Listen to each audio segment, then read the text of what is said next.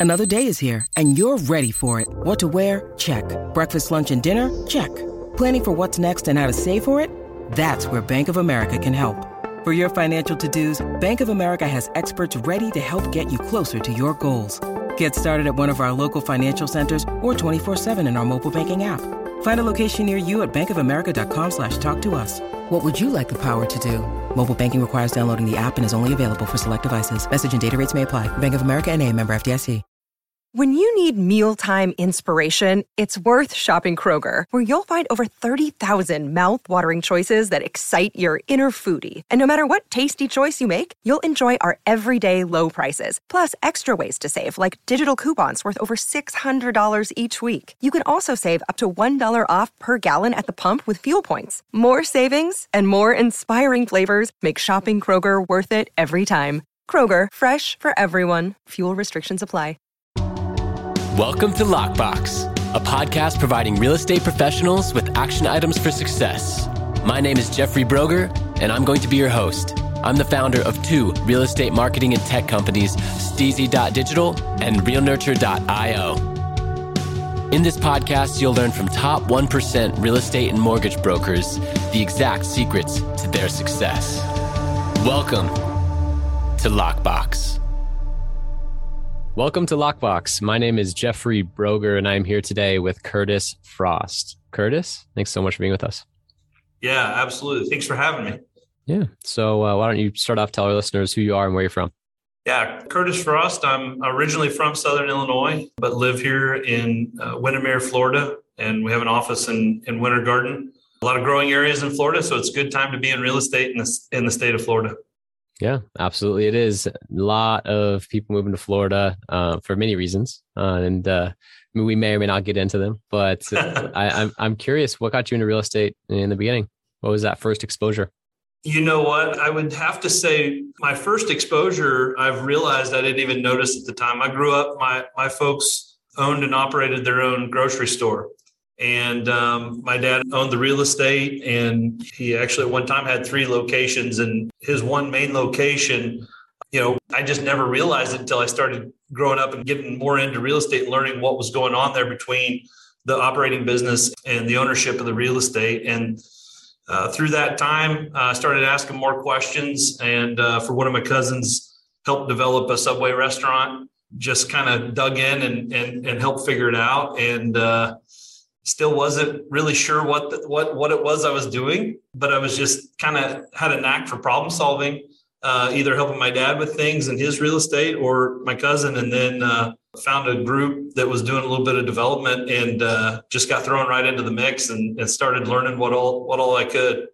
Nice, yeah, that's a formative experience to you know have your your father owning some commercial real estate and a couple of uh, grocery stores and and then that makes sense. A lot of times that story is that you know the the father the mother was a residential real estate agent and you know th- that was the exposure but on your side it was the commercial. Yeah. So hence hence the leaning towards commercial now and you know of course you're ceo of a commercial real estate firm today and and uh, you know primarily you mentioned having a stabilized portfolio but focusing on development so are, is that you focusing on um, retail development in Florida? Is that right? Yeah, we actually, so from a stabilized property standpoint, we have properties in 35 states.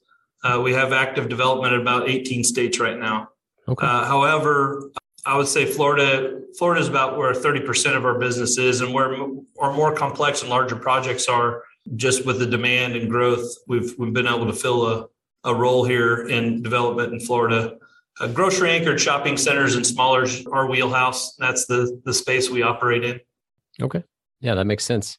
And it seems like you know throughout this this entrepreneurial journey that you've had, you've you've seen success in a few different areas, and I I would love to know the single most important action that you've taken on a daily basis that has attributed most to your success. yeah, you know, I wake up every day and and say to myself, what's going to be changed today or what do I need to change today? And hmm. just embracing the fact that if you think that tomorrow is going to be uh, the same as, as today and you think that you know change isn't inevitable then it's really really easy to get behind quickly you know with technology entering all sorts of spaces, particularly some interesting stories coming up in real estate and how that might change transactions. Just continuing to learn, being a lifelong learner and embracing that change that you know is coming. And if you don't see the change coming, then you got to ask yourself, what should be changing today?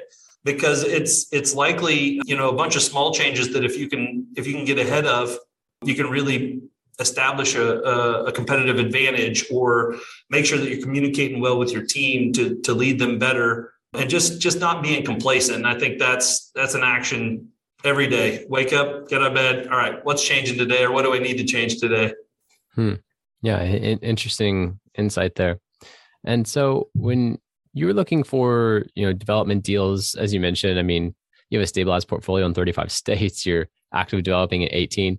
I'm sure not every single deal it, potential deal is coming to you uh, to be vetted at this point. You, I'm sure you have teams that are helping with this, but I'm just curious in the whole generation process for lead generation process uh, for a new development shopping center area that's centered on a grocery store because you're building it.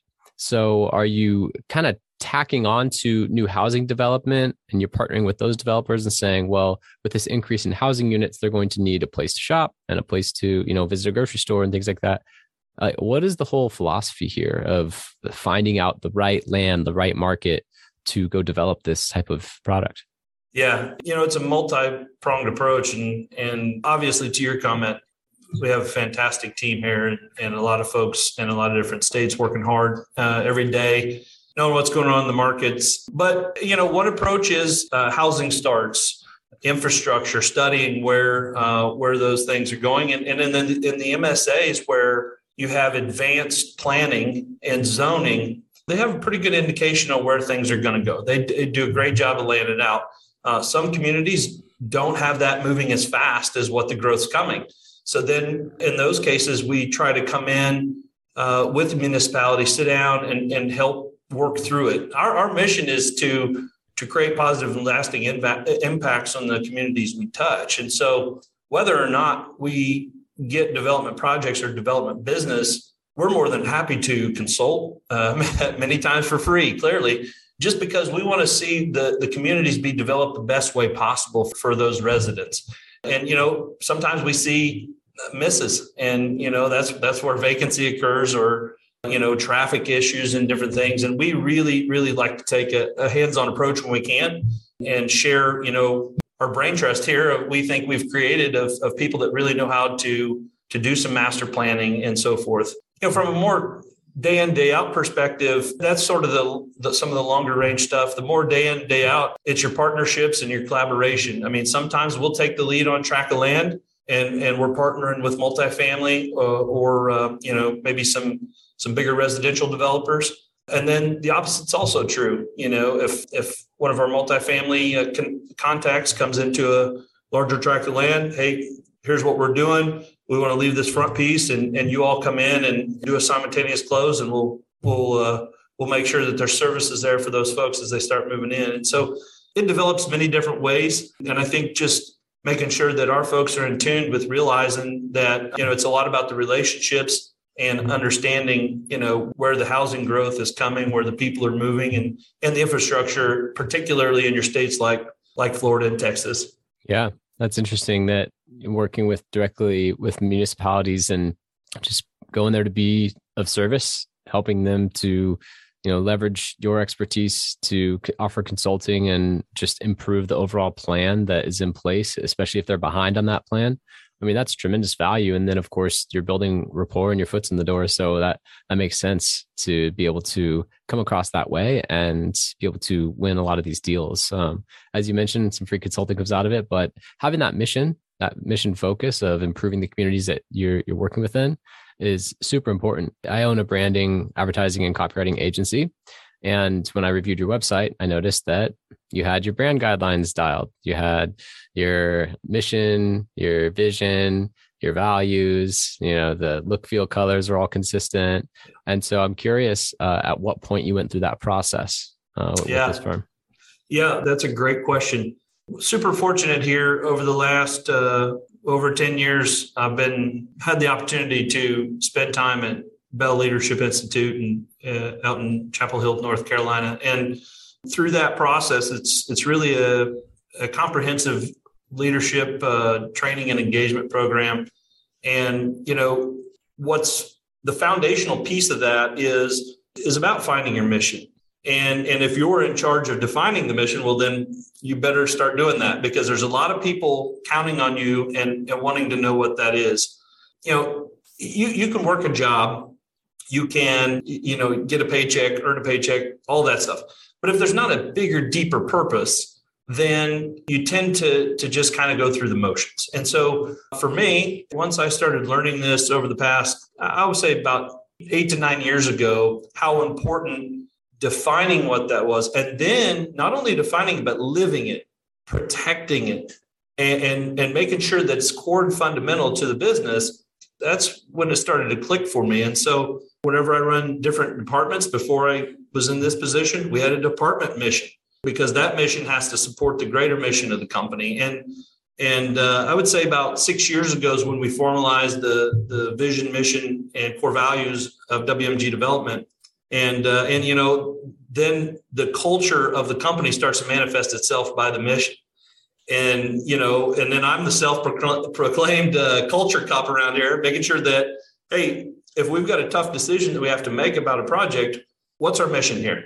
And you know, maybe maybe it's where it's you know we we came across something un, unintended and it's going to make the project more expensive. Well, okay, are we going to be creating a positive impact? Are we not putting the company in a negative position? Right? Then let's keep going. We got to do the right thing. And I think some of those things are are really important to see not only the establishment of the mission, but the establishment of the the expectations behind that driving our day to day focus.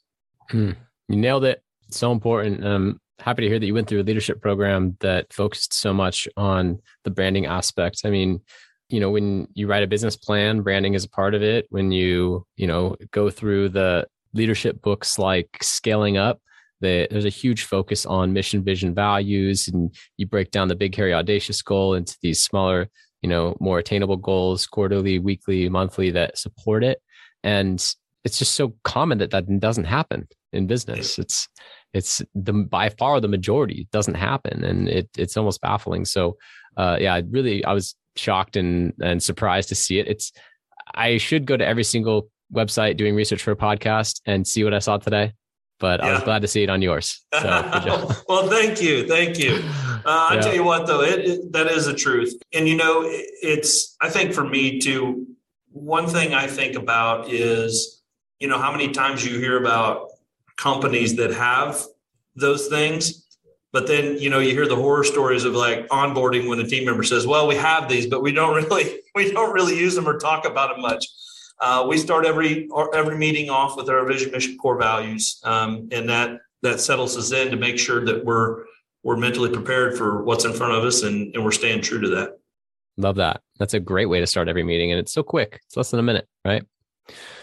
So uh, I'm curious you're uh, mentioning development and building a brighter future for a lot of the communities that you touch and impact. So, you know, you're looking at a lot of different planning committees, seeing how they're forecasting different growth. I'm curious how you see the industry evolving over the next five to 10 years. You know, what are your projections? Uh, if you had a crystal ball that could tell you everything, uh, yeah. What did it say? well, if I if I had a crystal ball, then I might be on a different podcast. I don't know, but you know, the next five to ten years is going to be it's going to be interesting. There's a lot of things that I'm starting to look at, think about, read about. We're talking about non fungible tokens. How's that going to play into real estate? You know, blockchain technology tying into deed transfers and you know stuff that I'm just barely scratching the surface on. I'm sure you could you could probably educate me better than than what I'm doing on my own right now. But the, the point is is that transactions as we know it are going to radically change. And I don't know if it'll be five years, three years, seven, ten. On the horizon is some some radical change from a from a transactional standpoint and capital. So if you think about development, development has got three pillars: deal flow, people, qualified people, and capital. All right. And typically, you've got somebody, maybe you've got a, a, team of people who's really good, but they're trying to find deal flow and they've got capital behind them. But yeah, the, all those pillars are, are sort of uh, interesting stories that you hear about when you interview people and what they're doing and how they're having struggles and so forth. And I think that the interesting thing is there's going to be a way very soon for for capital to flow into development projects that doesn't have the historical red tape tied to it. Mm. I don't know how yet. I don't know whether it's going to be the tokenization of real estate or or what that is, but there is going to be a way. It's it's it's already happening in many regards when you think about crowdfunding and and some of these other ways. It's just not been perfected yet. I think a lot right. of the technology we've seen so far is transitional, what I call tan- transitional technology. It's it's on the cusp of being what we're going to what we're going to see in the future. I think once that happens, projects will will will will come online faster. I think projects will people will be more more capable of delivering at a speed and location and under certain jurisdictions that may have, may have had previous constraints. They'll be more efficient, maybe I'll say. The trouble I think we're going to have to overcome is how do you let people that are not quite capable keep them from raising the money and maybe delivering a less than desirable result because it's just it's more it's more easily attainable the, the capital that is um, is that clear does that make sense it did to me and just to clarify for my listeners i what curtis is referring to is the ability for an average person that is not an accredited investor to be able to partake in real estate investment particularly new developments and potentially you know riskier asset classes that would only be available to you know investors that are accredited or part of syndications or have kind of this inside track hedge funds you know things of that nature and if that were true if, if that became a reality this crowdfunding concept that was accepted as a whole and you could have an app on your phone where you said well inflation's at 7% stock market's going like this up and down crazy i'm not confident in that I would rather put my 500 bucks a month that I'm setting aside for savings into this new grocery store development in New Mexico. And it just auto transfers in. And then, you know, five, you get a certain percent return that exceeds inflation. And then five years later, you get a payout. It's like, how cool would that be? Yeah. Right? That's kind of what you're alluding to. That's exactly right. Actually, just, re- you know, you're recording this. So, so dub over everything I just said. But, you know, that's, you're exactly right. And I think, the ability to do that on your device. You know, let's just say we've got a new lease coming. Once a lease is signed, you can hit a button. Everybody who's signed up for notifications on that, or whoever's whitelisted, or or however we did it, gets a notification. Do you want in or not? And right. that is an opportunity for that capital to just flow in. Uh, luckily, we, we we continue to fund everything on our own, but you know, as you grow and scale, you want to make sure that you're always relevant. And as your partners need you to grow, you're always looking to say, hey, what's my next option? Should I need it? And, and I think absolutely this is going to be something in the next five to 10 years that'll be readily available.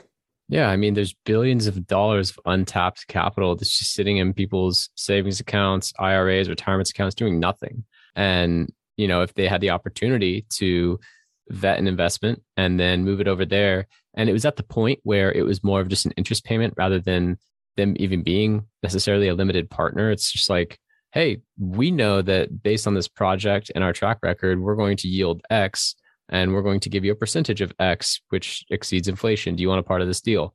I mean, that hedge fund, the biggest hedge funds in the world have a fraction of their clients' net worth imagine having access to the entire rest of the clients network where they could go direct to developments rather than going through funds like that. So really interesting future ahead for sure. And um, you know with that there may be some bad actors that you know create some projects that end up going bankrupt or some ponzi schemes that come out of it because it's less regulated. So there's that that kind of side of it which is a little bit scary. And that's why the accredited investor cap is in place so that it's restricting it to investors that are more savvy or have demonstrated success. They have the ability to take a loss like that and not have it be their entire life savings.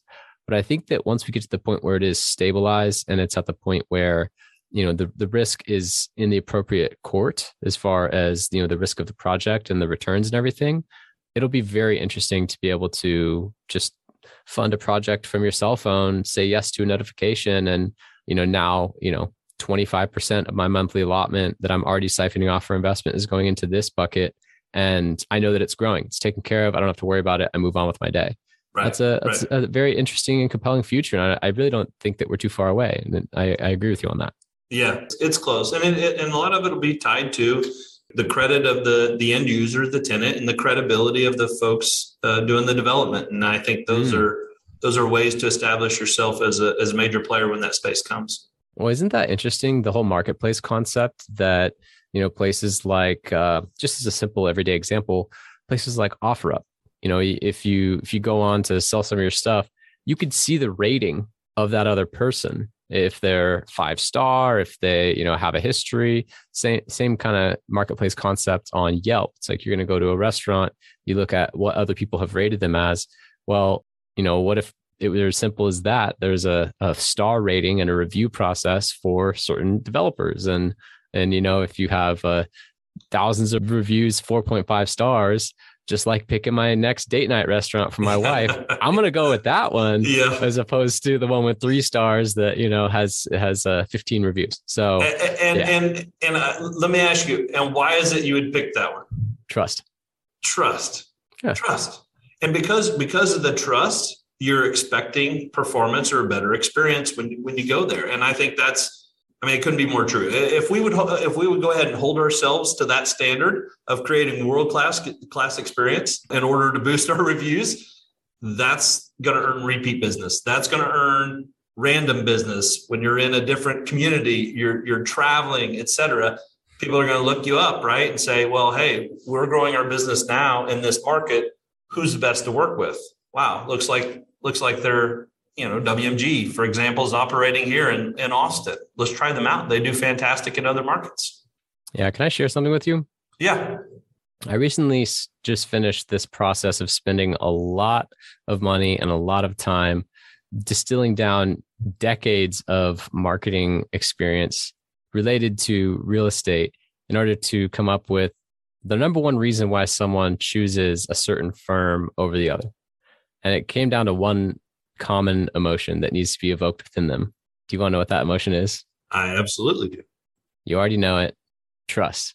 We just said it, but it didn't have the buildup that it did.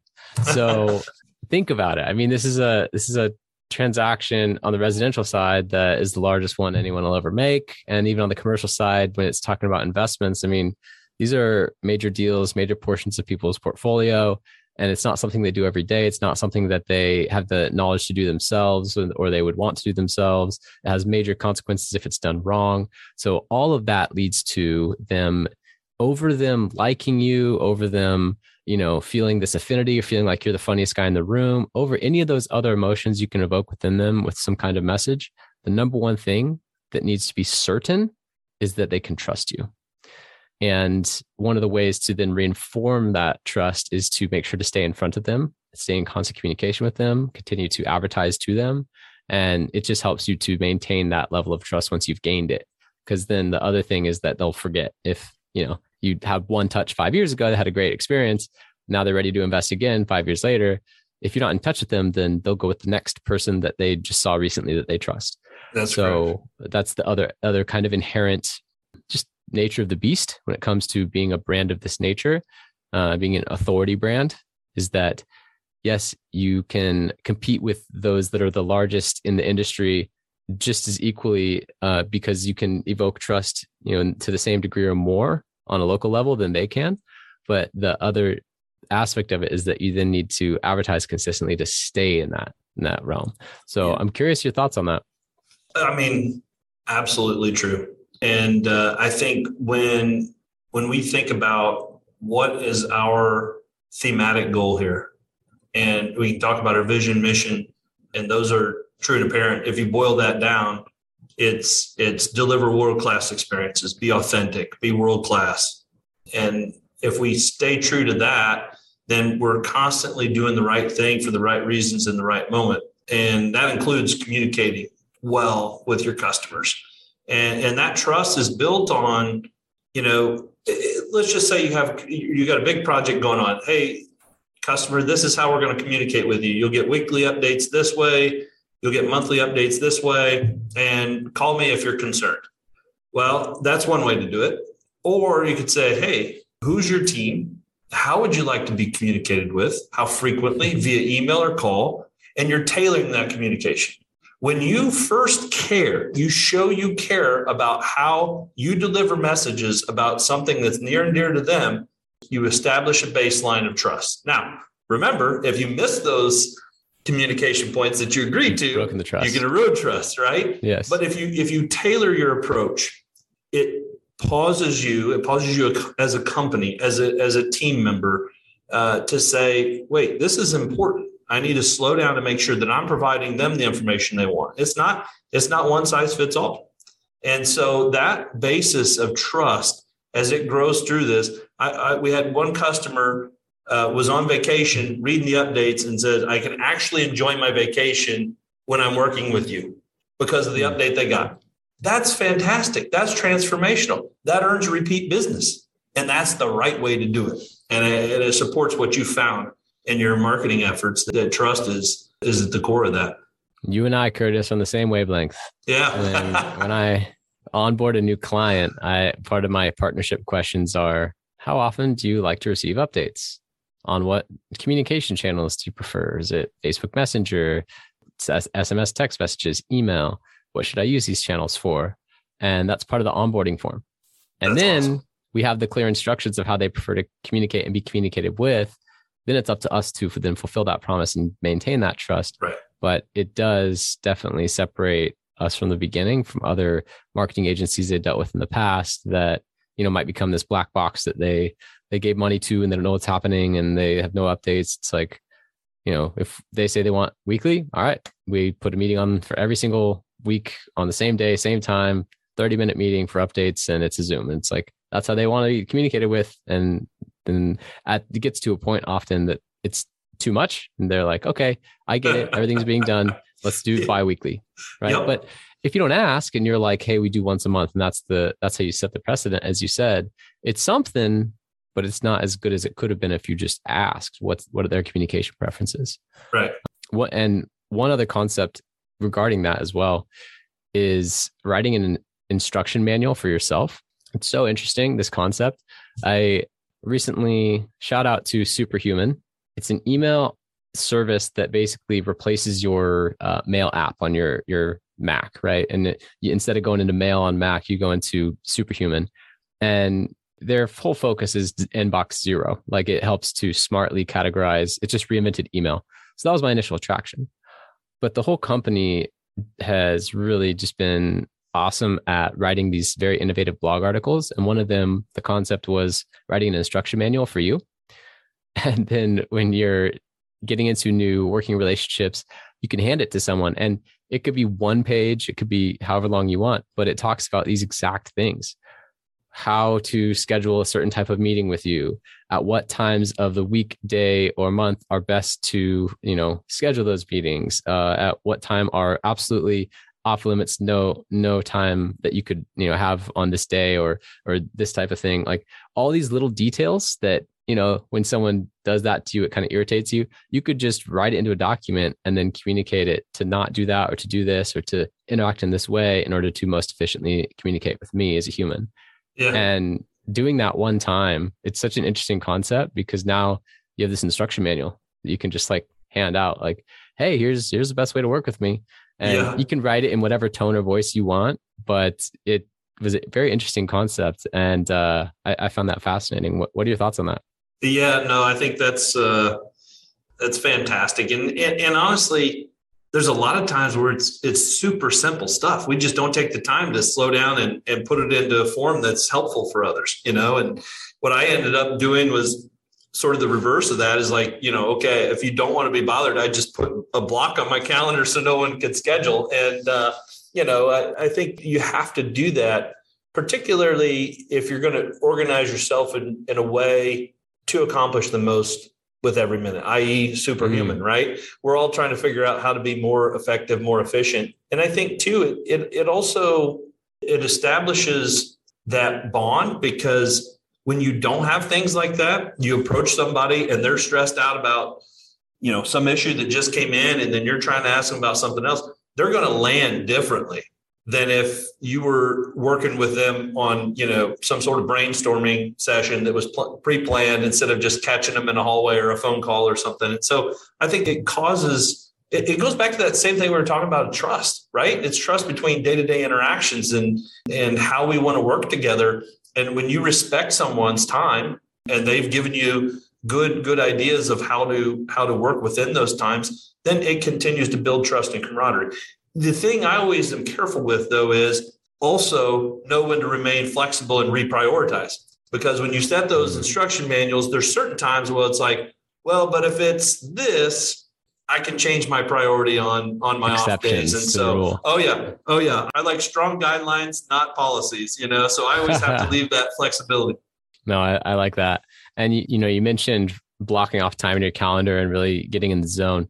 So while we're on that topic of superhuman, you know, the, one of the other articles they wrote was about flow state and tracking how to get into it for you. Like at what points do you feel like you're in flow state during the week, time of day? You know, what did you eat before that? What was your sleeping habit before that kind of thing? And that way you can manufacture flow state. I thought that was also another phenomenal one. And so I'm curious if you have any types of those blocks eh, throughout your day. For example, mine it's like 10 a.m. to 11:30. That 90 minute block, I'm on fire. Like yep. that, that, that for me, what, for whatever reason, is this huge cognitive boost time when I could t- tackle any problem, have any difficult phone call or meeting, and I'm just I feel like Superman. So, have you been able to identify some of those times of day or or days of week that really you can just lock in and get into flow state? Yeah, yeah, and um, that's awesome that that you found that because it's um, everybody has it, and it's yeah. all about how to how to manifest it more often or when you need it, right? You know, my strategic thinking time is ten to twelve on Fridays. I don't know what it is. Ten to twelve on Fridays I'm clear. Uh, it's almost like I clear myself of the the weekly, daily operations things, and I I'm just in a good flow of thinking about the future. This may be mm-hmm. when I go down in a rabbit hole of you know trying to figure out what that crystal crystal ball might might be, but it usually leads to something meaningful. I think the other thing we do here, and and uh, and this is part of the coaching I had is it's called flow shifting or or or alpha shifting sometimes but then how to how to be in the flow on one thing and 100% shift to being in flow on a different topic that's mm. more difficult to do so in that 90 minute block can you flow from five different things or do you you stay to one or two and that uh, that's a little harder to to master but but, it, but when you can it's fantastic. Most of the time, it's consistent sleep, eight to eight and a half hours of consistent sleep, proper diet, proper hydration, and you can get back in that habit and that flow. But man, if you travel or or you have uh, early flights, things like that, it, it, it can really it can it can mess up flow for a week or two if you're not careful. Right. Yeah, I joined a mastermind years ago, and one of the leaders of it, he would have these mindset Monday calls, and he would talk about hey, you guys want to increase your cognitive ability, you want to know what the number one highest performance enhancing thing that you can do for your life to get better results in the gym, to make more money, to like he just listed off all these things. Everyone's like, yeah, yeah, yeah. What? We all like paid all this money to be there, right? He's like, sleep. Yep. And and you know, it just went on to just prove the point that most high performers are chronically sleep deprived, relying on heavy doses of caffeine and nootropics and other types of cognitive enhancers like, you know, whatever they're taking to, oh, I gotta, you know, clear this brain fog. And it's like, you're averaging five hours of sleep a night, man. Yeah. Like just go and then you you get that rest and you just like you know you go on vacation you shut it down you clear your mind you you come back and it's like whoa you know i recently just cut caffeine um, as a personal story about 10 days ago and i went on vacation. So it was like this double stack of an increase in clarity and cognitive ability. And now after that 10 day period i still am not back on caffeine but i just feel phenomenal. And i it's just such a, a testament to what, what you mentioned where it's like yeah. when your diet sleep and you know water intake is is all dialed that's when you can do what i call single tasking. You called it like alpha switching I yeah think. yeah. But i call it single tasking because multitasking is like coveted as this ability to that's a great thing. But there are tons of studies that talk about how if you switch tasks or are distracted by your phone even for a split second it takes you 21 minutes to get back to the depth of thought that you were previously in prior to being broken from that level of concentration. So for me, I'm big on that concept of single tasking. It might be a 90 minute block where I do one thing for 15 minutes and then I switch to one thing for 20 minutes and then I switch to, but it's all related to one bigger project. But I really try to, as much as I can, just eliminate distraction, single task. And yeah. it seems like that's something that in that training you, you learned as well. That's that right? That's absolutely a thing. Keep doing that. you know, folks that are, you know, I'll call them self-proclaimed multitaskers or, or labeled as multitaskers. You know, I think a lot of times they are able to to shift quite quickly from from project to project, but it's there's plenty of studies out there that'll show you can't give a hundred percent of your being to more than one thing at a time. And so when you start to multitask, let's say, and you take on multiple tasks and try to do it in the same typing and talking on the phone, you're going to miss what all is being said on the phone if you're trying to to type something. And so, you know, it's even distractions too. If you're working on drafting a document and you've got these notifications on your your email that ding, it's something that simple that can can shift you out and cause you to lose that 20 some minutes of focus you glance for a second at that pop-up. Second. Second and it costs you so much to get back into the flow of what, what you were doing. So you know it's it's important. Take time. Turn those notifications off. That instruction manual you talked about for yourself. Go ahead and say hey my service level uh, of responses on my email for example is going to be within 24 or 48 hours. Whatever those expectations are that need to be set. If you need me and it's a 911 here's how to communicate with me. Those are all meant to create you know efficiency and effect and effectiveness to pr- produce the highest levels of performance you can. It's not always perfect but you got to take no. the steps you can to uh, to know what ideal is you know? Absolutely. And you nailed it. And tim ferriss talks about it in this way. He says if you're screen printing shirts and you have one shirt to screen print it takes you the same amount of time to produce one shirt as it does to produce 100 shirts. So, you know, why wouldn't because you have to change the screens? There are these different types of time consuming costs that go in that just eat up time when you have to go from one design to another.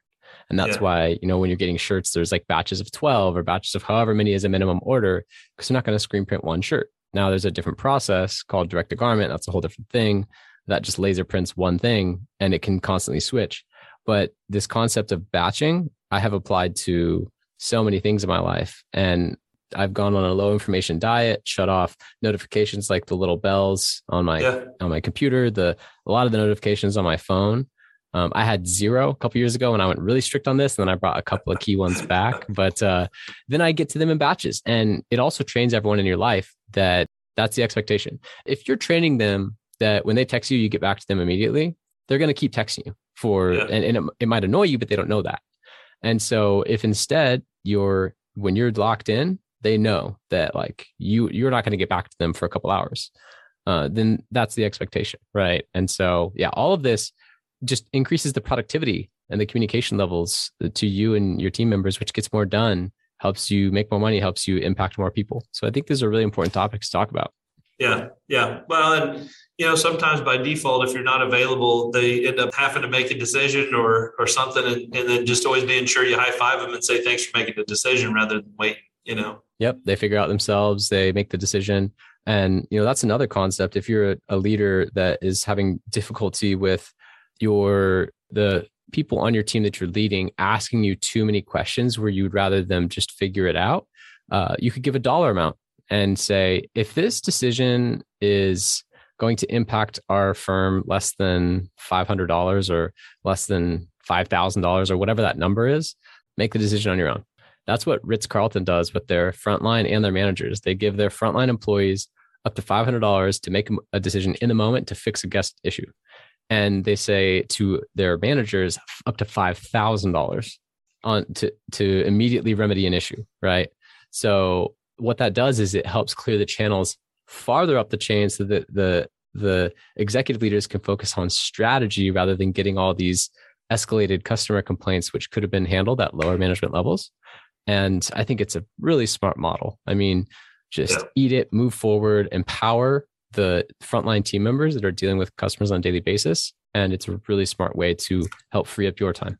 That's right. And to be clear those individuals that have the 500 to $5000 limits they're putting power in the hands of the people who are closest to the problem or opportunity. They're going to know exactly what the issue is. They're going to understand what the right thing to do is. And, and so just, just give them the confidence to know that they have latitude. It reduces the red tape. And if you think about what we talked about earlier, how much more trust does that customer now have that they got their issue resolved face to face in the moment? it builds brand awareness. And they're going to say, hey, I had a great experience, or I had a negative experience, which turned into a great experience because they solved my issue in the moment. That's great, you know? No, I agree. And I like the conversation that we've had today on this podcast because it could help literally any entrepreneur in the world. This is not even just a real estate discussion about you know raising capital for grocery stores or you know how to grade and develop lots in a way that and structure the the grocery store to the car wash to the the retail outlets that makes the most sense like this is something that is applicable to everyone. So I really appreciate, you know, the, all of the things we've talked about today. I'm curious if there's a question that I should have asked you or anything that you'd like to expand upon from earlier. You know, I would say one thing is what are we doing that I'll say presents a competitive advantage over others? And um, I think that was maybe something we talked about or, or was in the pre recording discussion. But it's interesting because when you think about competitive advantages, they, they come and go as quickly as as they're they're defined if you don't protect them. And so I guess I just want to kind of talk more about that that culture piece of your organization, your being and your growth because I think that if you anchor on to that vision, mission, core values, you build a culture around it, uh, the competitive advantage exists with your people and their ability to deliver the best results, uh, very much like the Ritz Carlton example you just gave. And so, maybe just as a last thought, I would I would urge people to really take a look at that and make sure that that's core and fundamental. And you don't have to be a large organization to start. You can be an individual on your own, but start with that vision, mission, core values, and understand as as you grow or what experience you're going to leave for those customers you work with, and define it and stay true to it. Because I think that is is that foundational piece of that trust that that will allow people to to compete, to be successful, and to to earn business. Great points. Really appreciate you touching on that. How can listeners contact you?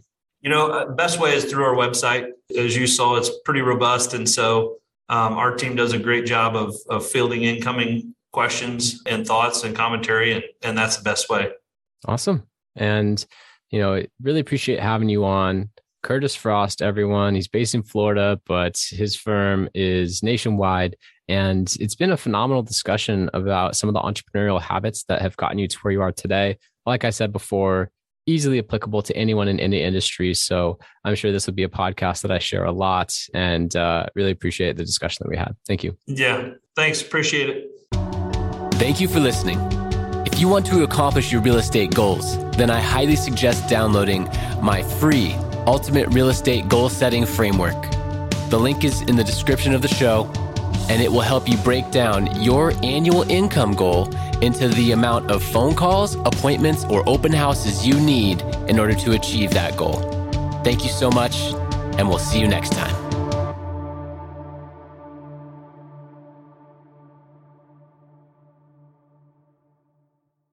This podcast is a part of the C Suite Radio Network. For more top business podcasts, visit c-suiteradio.com.